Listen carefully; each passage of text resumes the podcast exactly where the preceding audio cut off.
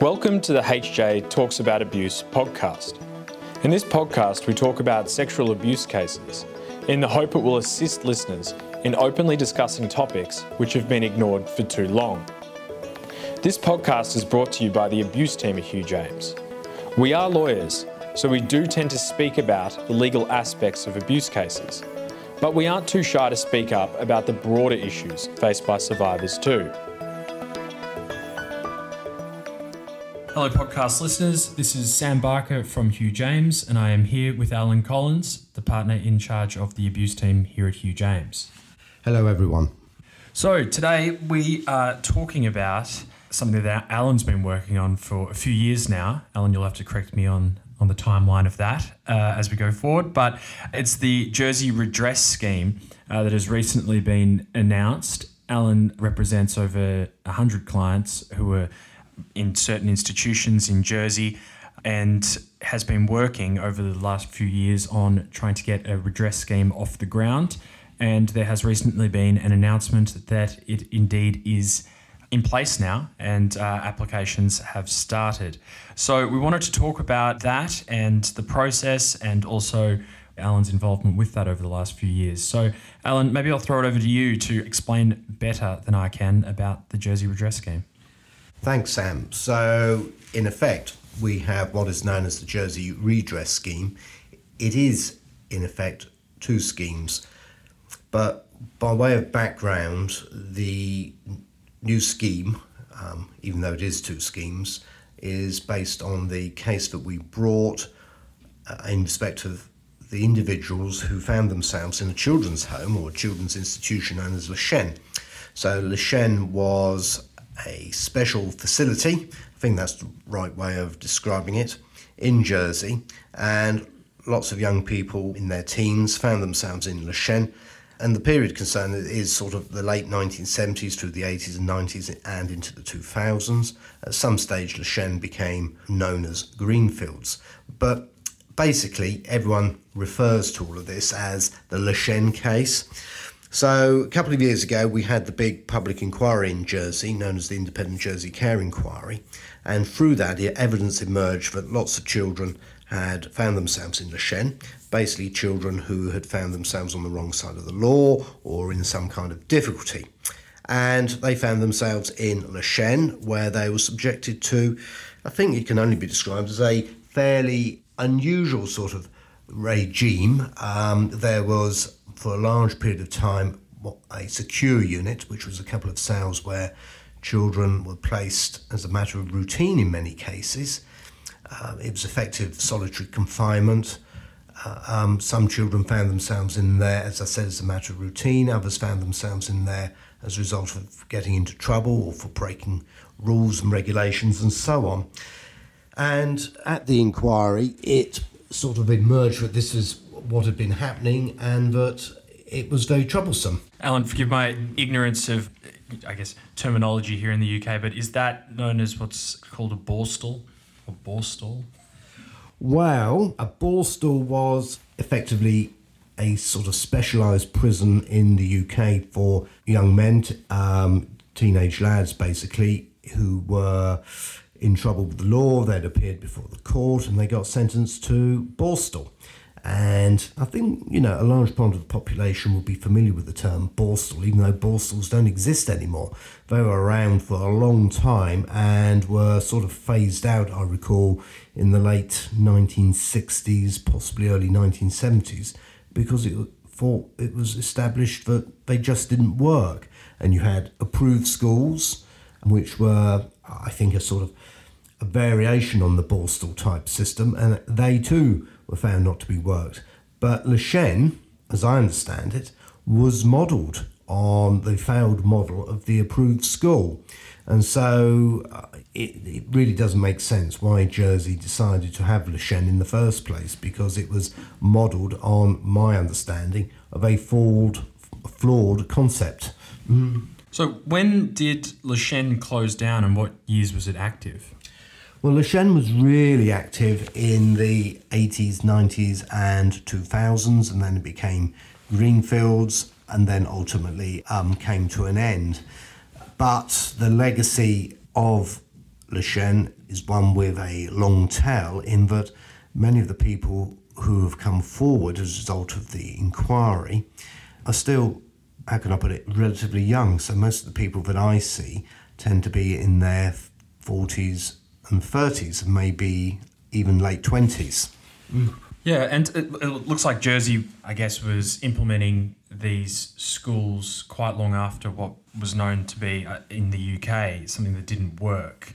What prompted the inquiry um, back, what was it, five years ago? Well, the independent care inquiry was established by the Jersey government in the wake of Haut de Operation Rectangle, which was basically, without being too excited about it all, the you know the big fallout from the exposure on the international stage of all the various problems and tragedies and the allegations of widespread abuse in Jersey, which revolved primarily around the children's home known as Haut de Garenne, which was a children's home for boys and girls that had a very long history and it emerged in about 2008, if my memory serves me correctly, that there were widespread allegations of child abuse, that there were allegations of cover up, allegations that the children in Haut were treated effectively as second class citizens, and basically there was a whole tragic, sorry history that started to emerge in 2008. Operation Rectangle was the Jersey Police investigation into allegations of abuse at Haut de Garenne and other places, other children's homes, but primarily the focus of attention was on Haut de Garenne. Anyway, as a result of that and the political fallout from all of that, the independent inquiry was established and that reported in July 2017. And its report, the independent inquiry's report, dealt with not just de and other children's homes and child abuse issues generally, but also about what had taken place at Les Chênes. And Les Chênes, I think, was a bit of a Cinderella in that it hadn't really received the attention that it ought to have done. But what emerged from the inquiry was that concerns about the way children were being treated and how they came to be in Les Chênes was known to be problematic for some years, yet the authorities had decided to proceed with the Les Chênes regime in spite of. And as I said, that there were real concerns about the fact that children were being locked up in Les Chênes.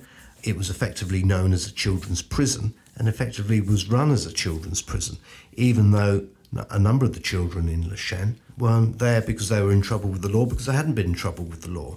Yet there were other children there who had been in trouble with the law, yet they were all mixed up, um, subjected to the same regime, which was one where there was the use of cells, but it was also abusive as well. And I think it also emerged that there was people there who perhaps didn't ought to be there working with children because they lacked the training and experience and so on.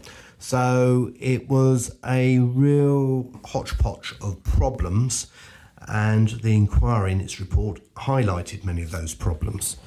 Yeah, it's been interesting for me working here since the start of last year and um, kind of learning about these issues in Jersey and um, your involvement with the Jersey Inquiry, etc. It sounds like from what you're telling me from Les Chênes that there was, you know, infringements with basic human rights and also generally speaking, you know, abhorrent behaviour in locking up young children and subjecting them to imprisonment, really.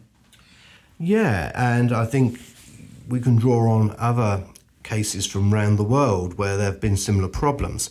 But what we had here was ways and means of being found by the legal system to place children in Les Chênes when perhaps the legal safeguards were not being observed the legal safeguards were, as I said, not being observed.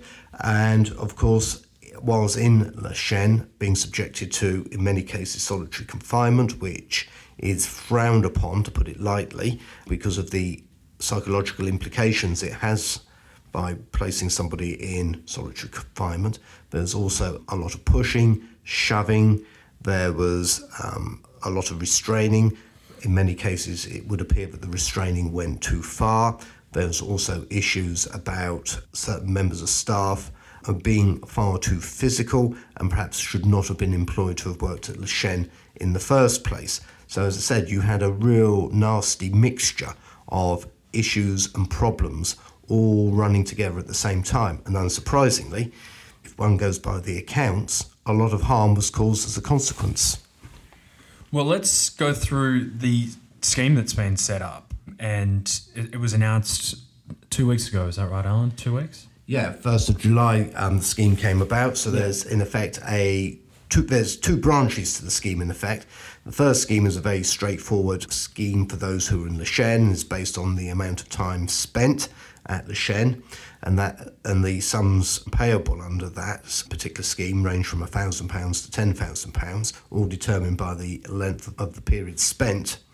And then there's an uplift for those who were physically abused or manhandled in some way, and that ranges from a thousand to four thousand pounds. Then there's a second, more sophisticated or complicated scheme, if you prefer, which covers not just Les Chênes but other children's homes, where there has been serious physical abuse and or sexual abuse, and this has resulted in a significant psychiatric injury and the amounts there um, range up to £70,000. So that's a far more sophisticated scheme and is designed, as I understand it, to compensate those who were subjected to really serious abuse, which has had very serious consequences.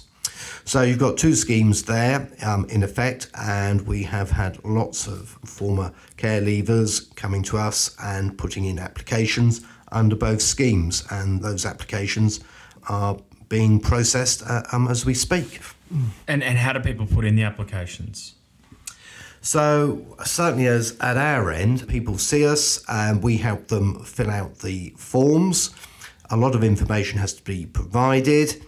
It's not rocket science, but nevertheless, a lot of information has to be provided about dates and times, backgrounds, details of the experiences in Les Chênes or the children's home concerned, have to be set out in writing, and some thought has to be given as to the effect of the time spent in Le or elsewhere. So all that has to be submitted on the written form, and as I said, those forms are now being adjudicated upon. And people who come forward to speak to you about this and uh, to, to get the application put in, they don't have to pay legal fees directly, do they? No, the states have agreed a set fee for applications. So whether it's us or any other lawyer gets paid a fixed fee for advising and assisting the applicant and for submitting the application form. So from these care leavers' perspective, there's no fees to pay. Great. Well, look, um, uh, anybody who's listening who was in one of those homes or indeed was affected by the kind of conduct Alan was talking about in Les Chênes and otherwise, you can get in contact with us through the uh, Hugh James website and also the email that is in our show notes or directly to Alan at alan.collins at hughjames.com. So, Alan, thanks for going through that today and congratulations on getting the scheme set up after what was many years of hard work. Thanks, um, Sam. Yeah, so let's hope this new scheme or schemes really benefits those affected. Brilliant. Thank you for listening. Thank you for listening to this episode of HJ Talks About Abuse. You can subscribe to our podcast on iTunes, Spotify, and Google Play. If you would like to speak to Alan or I about something you have heard this week, or even if you would like to suggest a topic for a future episode, please do get in touch at aboutabuse at hjtalks.co.uk